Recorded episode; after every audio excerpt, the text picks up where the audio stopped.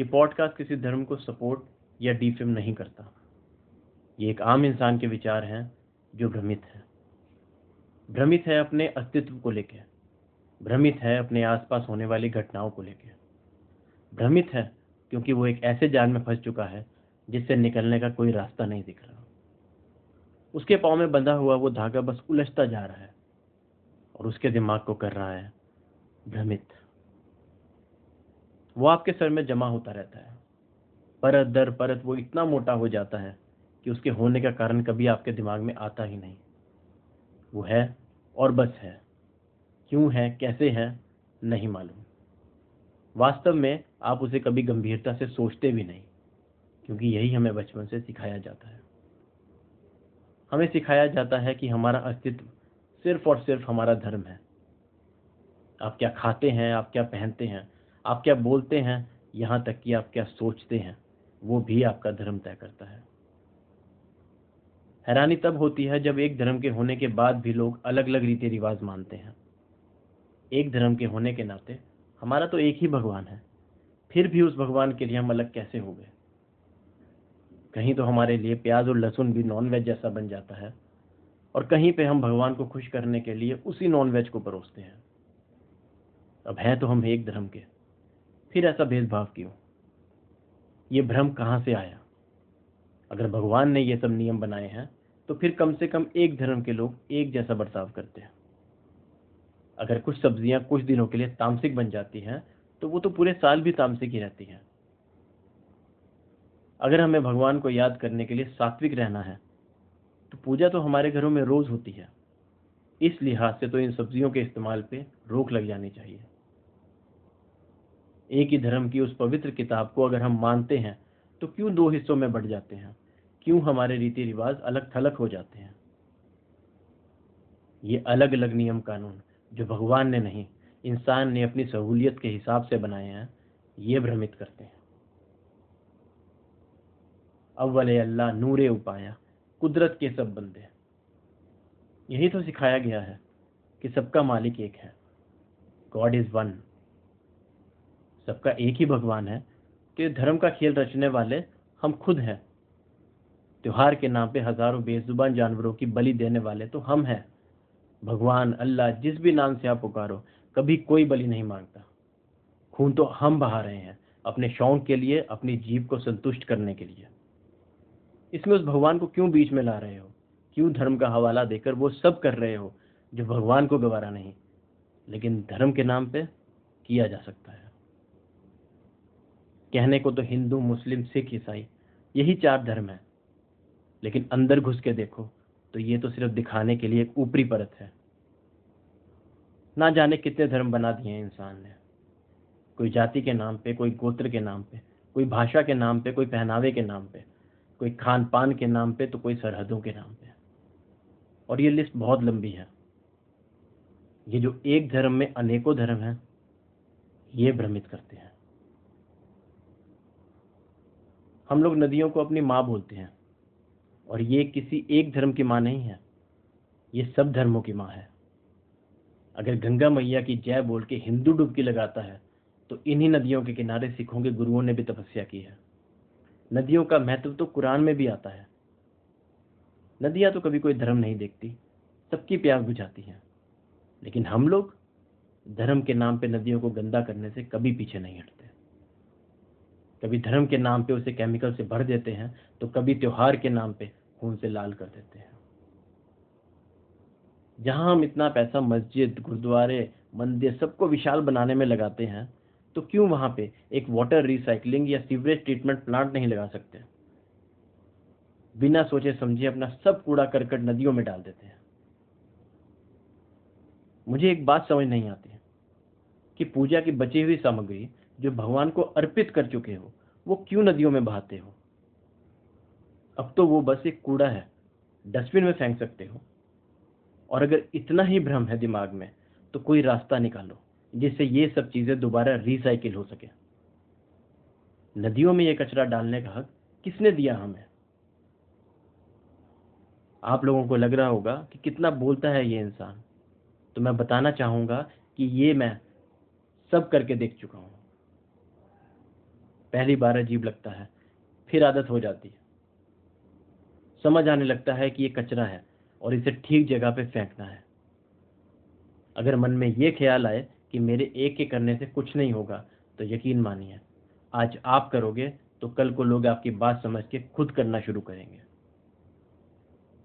मुझे बहुत खुशी हुई थी ये जान के कि मेरे थॉट सुन के किसी ने शुरुआत की है।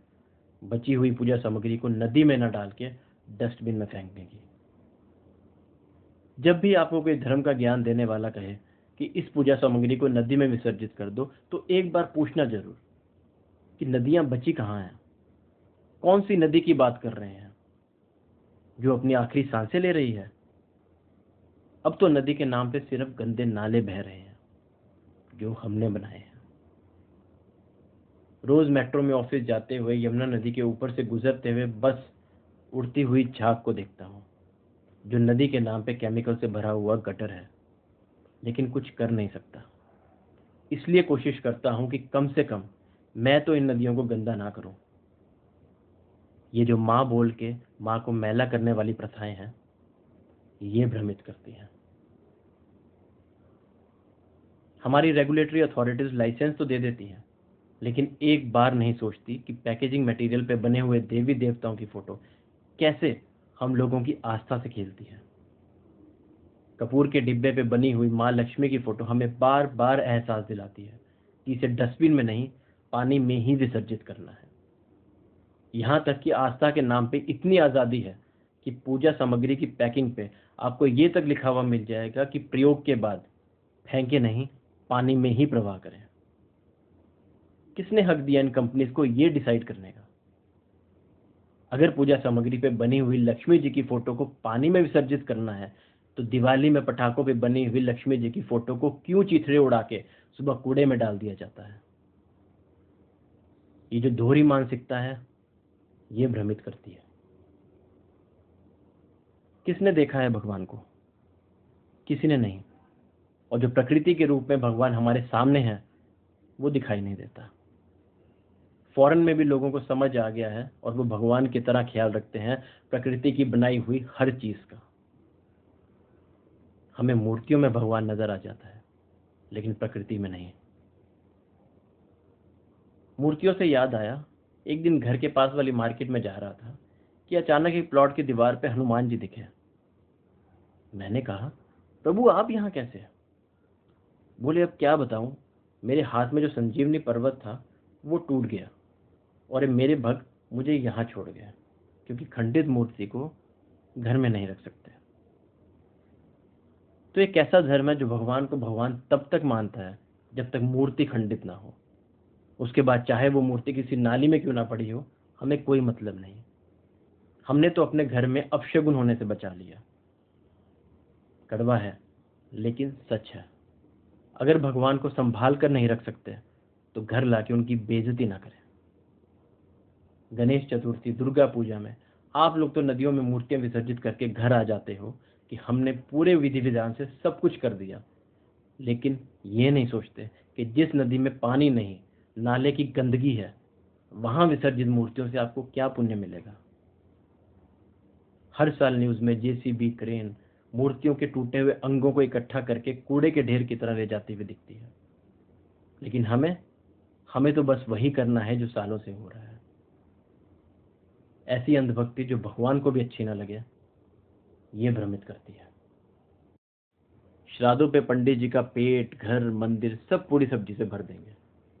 और अगली सुबह ऑफ़िस जाते हुए वही पूरी सब्ज़ी कूड़े के ढेर में आपको दिखेंगे।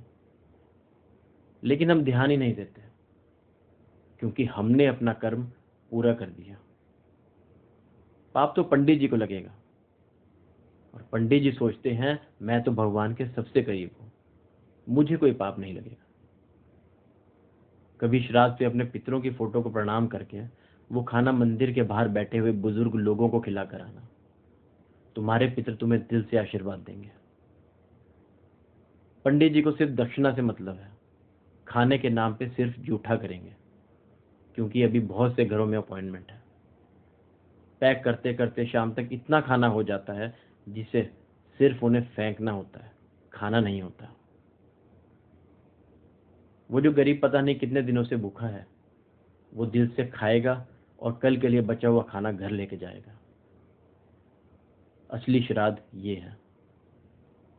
ये जो बिना सोचे समझे हम बस चलते रहते हैं, ये नाक की सीध में चलना, ये भ्रमित करता है। अब टाइम आ गया है कि हम अपनी इस दोहरी मानसिकता से बाहर निकले, क्योंकि हमारी आने वाली जनरेशन्स को हर चीज़ में लॉजिक चाहिए। वो वही कर सकते हैं जो उन्हें समझ आता है। एंड एटलीस्ट ये तो समझ आता है कि माँ की आरती करने से कुछ नहीं होगा। माँ का सम्मान करना भी ज़रूरी है, माँ का ख्याल रखना भी ज़रूरी है। अपने बच्चों को वो अच्छी बातें सिखाते हैं जो हमारे पूर्वजों ने हमें सिखाई हैं। भगवान ही है जो सबसे ऊपर है। और भगवान को मानवता अच्छी लगती है, धार्मिक शोषण नहीं। क्यों उन रीति रिवाजों को मानना है जो सिर्फ़ नुकसान पहुँचा रहे हैं? हमें इन्हें छोड़ना नहीं है, बस थोड़ा सा सही दिशा में मोड़ना है। आइए ऐसी दुनिया से अपने बच्चों को मिलाएँ, जहाँ भगवान का डर नहीं, भगवान के लिए प्यार हो। जहाँ बटे हुए इंसान नहीं, सबका मालिक एक हो। जहाँ दोस्त की दोस्ती हो, उसका धर्म ना हो। जहाँ भ्रम नहीं, वास्तविकता हो।